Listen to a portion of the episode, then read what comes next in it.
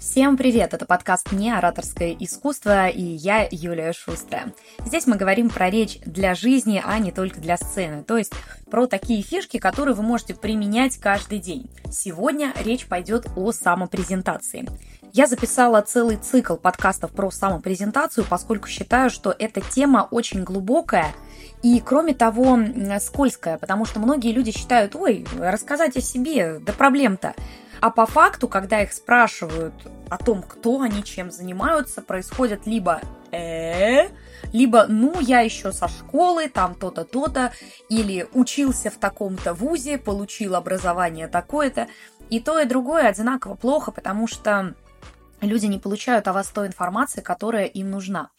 О том, какая конкретная информация нужна людям о вас, мы уже разговаривали в другом подкасте, а еще у меня по этой теме есть целый мастер-класс, где вы прямо пошагово можете сформировать свою самопрезентацию. Чтобы к нему доступ получить, достаточно пойти ко мне на сайт, и найти этот продукт. Он называется мастер-класс по самопрезентации и формулированию. Ну, либо пойти еще более простым путем, зайти в любую мою соцсеть и написать просто «хочу МК» или «хочу на МК». Там бот, который отправляет ссылочки всем желающим.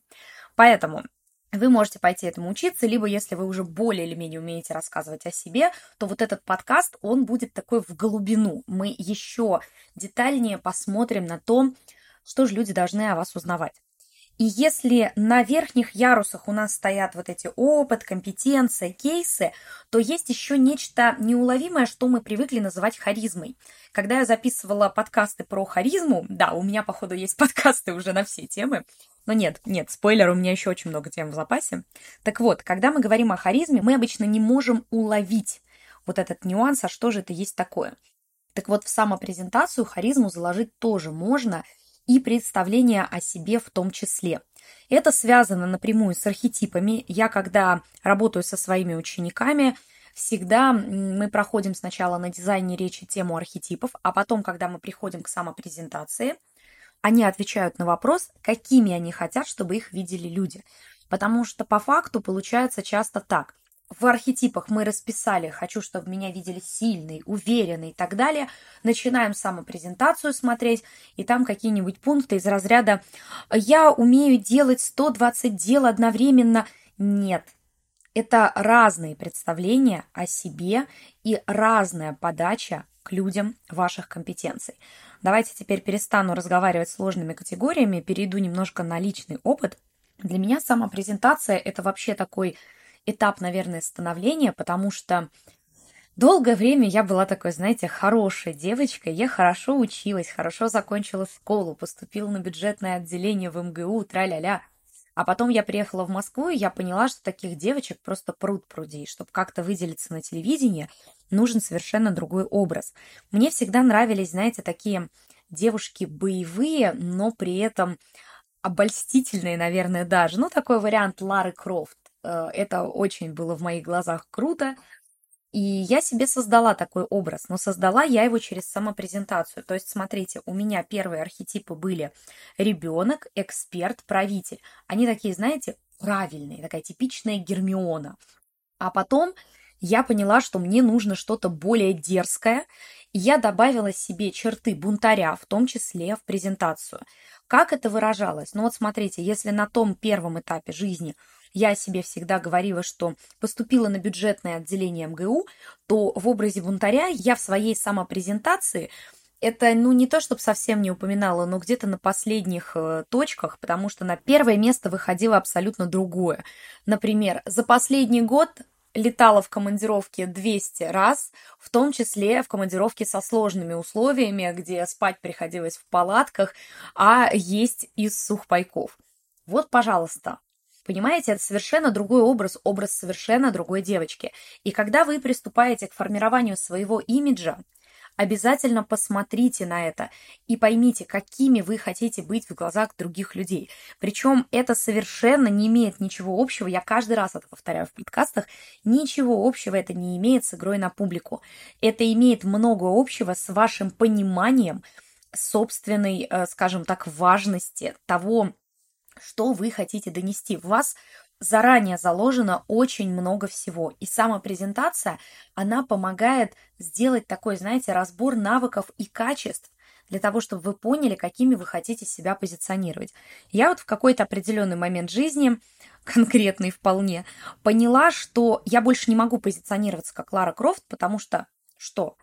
Я открыла собственный бизнес, и с одной стороны вроде бы все в порядке, все хорошо идет, но вот вы будете покупать курс по речи у девушки, которая без конца на видео где-то в вертолетах, самолетах, где-то на Дальнем Востоке, в наводнении и так далее. Это круто выглядит без вопросов. Вряд ли бы вы усомнились в моей компетенции как корреспондента.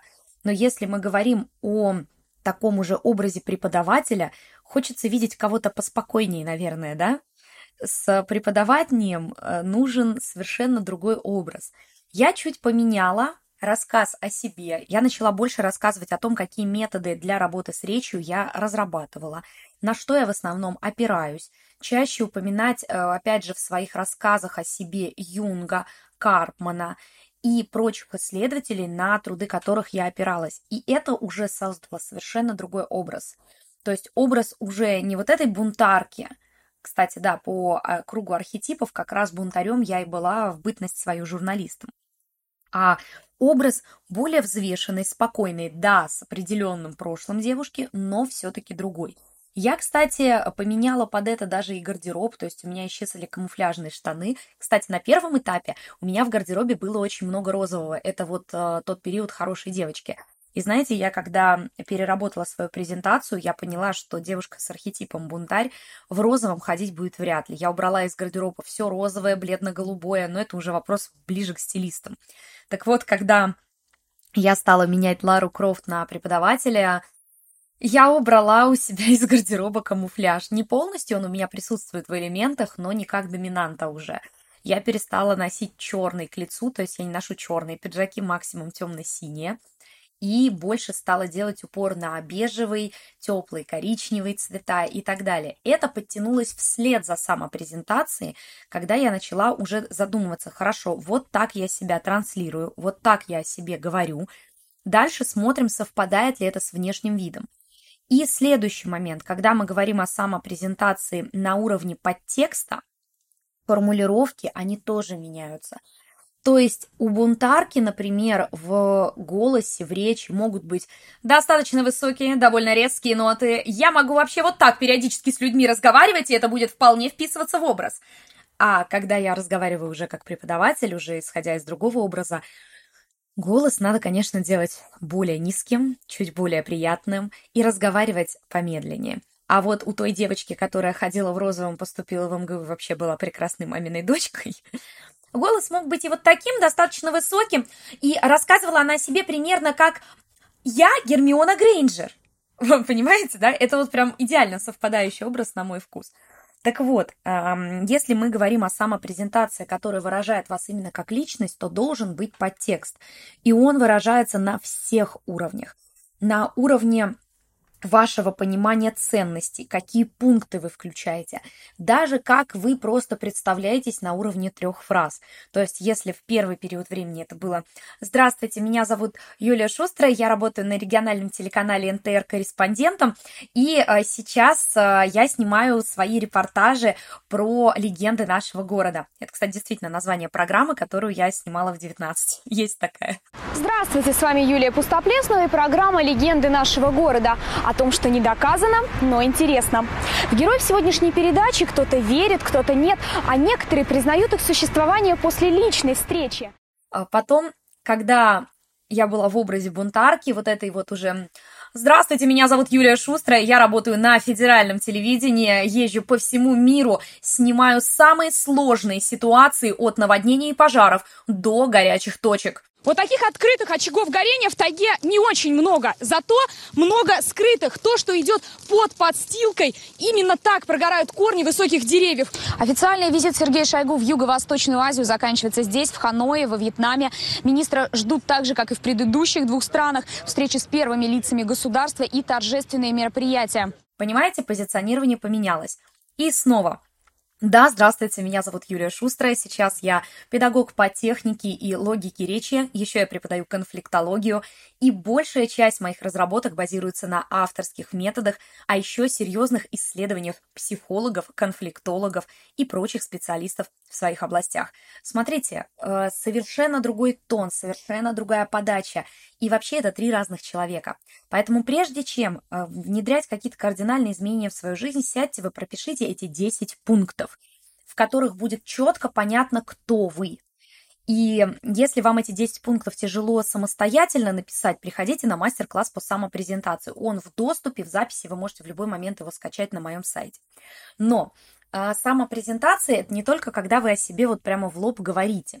В вашей речи оно всегда тоже проскальзывает. Например, мои любимые примеры, ух ты, это Гарри Поттер, Дамблдор и Снейп. Смотрите, у Дамблдора явный маг и он никогда не представляется в лоб.